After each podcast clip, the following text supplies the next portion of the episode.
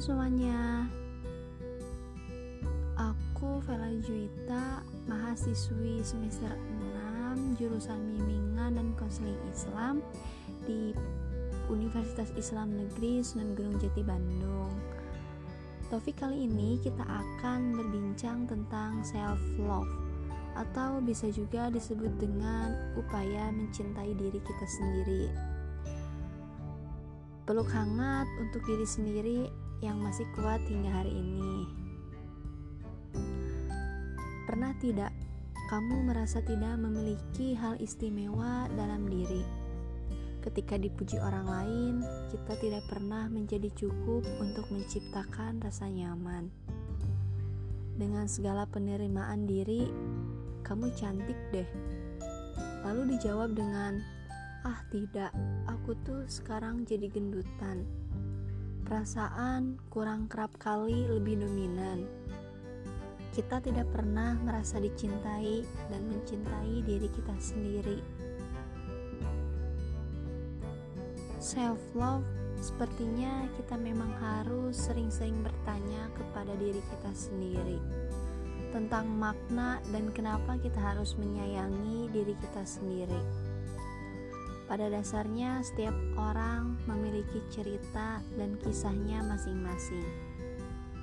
Banyak pula yang pada akhirnya terpuruk juga, sebab tidak mampu menjadi jawaban atas masalah dan keluh kesahnya. Terkadang, solusi terbaik dari setiap persoalan bukan tentang kita dengan orang lain, namun bagaimana kita mampu berdamai dengan diri sendiri. Nah, salah satu yang mampu membuat kita bangkit adalah dengan belajar menerima dan mencintai diri sendiri pun mencintai Tuhan. Lalu, mengapa self love itu penting? Ada kalanya bahu lebih berat dari biasanya. Isi kepala bertengkar, dada terasa sesak, atau air mata rarut di antara deruan ombak di laut.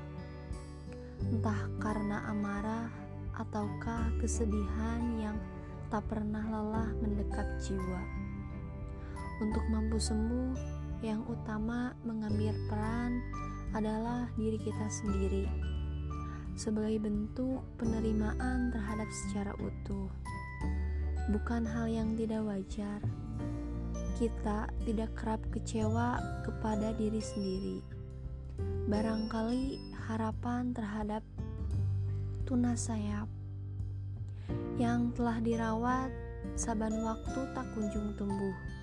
Bisa jadi ekspektasi kita dalam hidup terlampaui tinggi, menggantungkan bahagia pada bahu orang lain, sehingga mudah sekali rapuhnya jika dikecewakan. Seorang bijak pernah berkata, "Jika kita memiliki sejuta cara untuk mencintai orang lain, lalu mengapa kita teramat kikir kepada diri sendiri? Bahkan untuk memeluk luka dengan asa, kita masih enggan."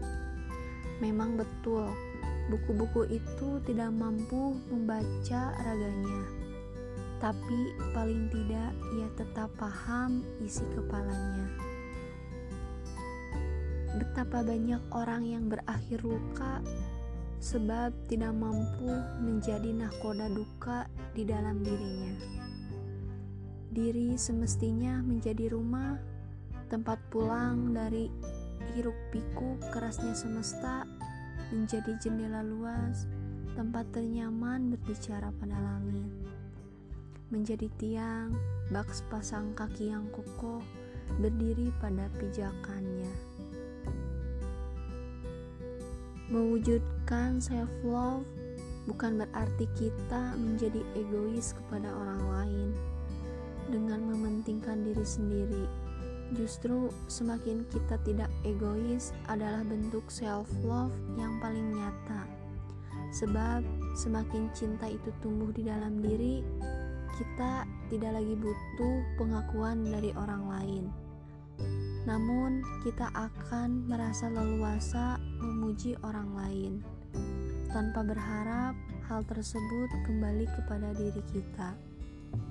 Semakin mampu berkata baik dan tulus kepada orang lain sebagai upaya untuk terus belajar dan bersyukur bahkan pada hal-hal sederhana sekalipun. Bentuk lain dari self love adalah dengan tidak memberikan jeda yang panjang kepada diri sendiri. Jika sewaktu-waktu rasa lelah kembali menyapa, jika ingin beristirahat, rehatlah sejenak untuk memulihkan diri. Biasanya, seseorang akan melakukan kegiatan berupa berdiam di kamar, menjelajah sendiri, menulis, membaca, atau hal lainnya yang mampu menciptakan rasa nyaman untuk tubuh dan pikiran. Upaya seperti ini disebut self-healing. Menurut ilmu psikologi, self-healing adalah proses penyembuhan yang hanya melibatkan diri sendiri untuk bangkit dari penderitaan yang pernah dialami guna untuk memulihkan diri dari luka yang membatin.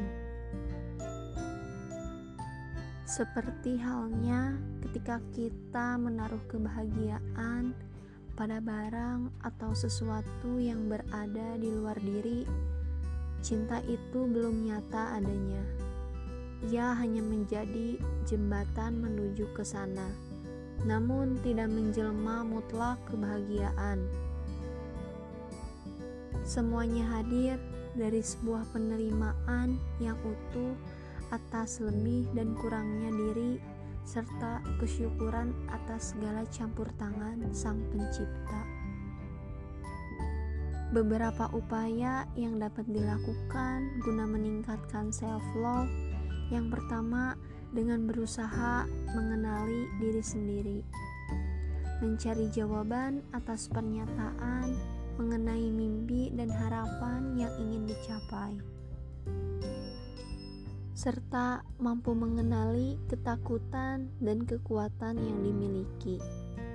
Kedua, tidak membandingkan diri dengan orang lain, bahkan setiap manusia berbeda isi kepalanya, berbeda jalan dan upayanya. Jangan menjadi kejam terhadap diri dengan berusaha menjadi orang lain Ketiga, menentukan pilihan dengan percaya diri. Kadang kita harus diperhadapkan dengan orang-orang yang kurang suportif, merasa memiliki kendali terhadap diri orang lain. Tak apa, untuk menyampaikannya keinginan bukan berarti kita egois. Membela diri tidak berarti argumentatif untuk berkata tidak. Untuk berarti kita tidak menghargai perasaan orang lain. Kita tetap punya kendali atas keputusan diri sendiri. Yang terakhir, bergaul dengan orang-orang yang berpengaruh baik. Kita akan sulit mencintai diri sendiri bila berada dalam lingkungan toksik. Kita selalu butuh orang yang memahami segala rasa sakit, takut, senang, dan bahagia kita. Jangan pernah menjadikan kesepian sebagai alasan untuk kembali dalam lingkungan atau hubungan toksik. Meski self-love penting untuk diterapkan, bukan berarti kita bebas melakukan apa saja. Guna mementingkan diri sendiri, tapi lupa memperdulikan keadaan sekitar. Jangan sampai self love berlebihan menjelma narsis semata. Mencintai diri sendiri adalah representasi dari kita terhadap orang lain. Jika kita mampu mencintai dan menghargai orang lain, mestilah kita memiliki hak yang sama. Terlebih dahululah menjadi rumah untuk diri sendiri nyamanlah di dalamnya sebelum dijadikan tempat pulang oleh seseorang.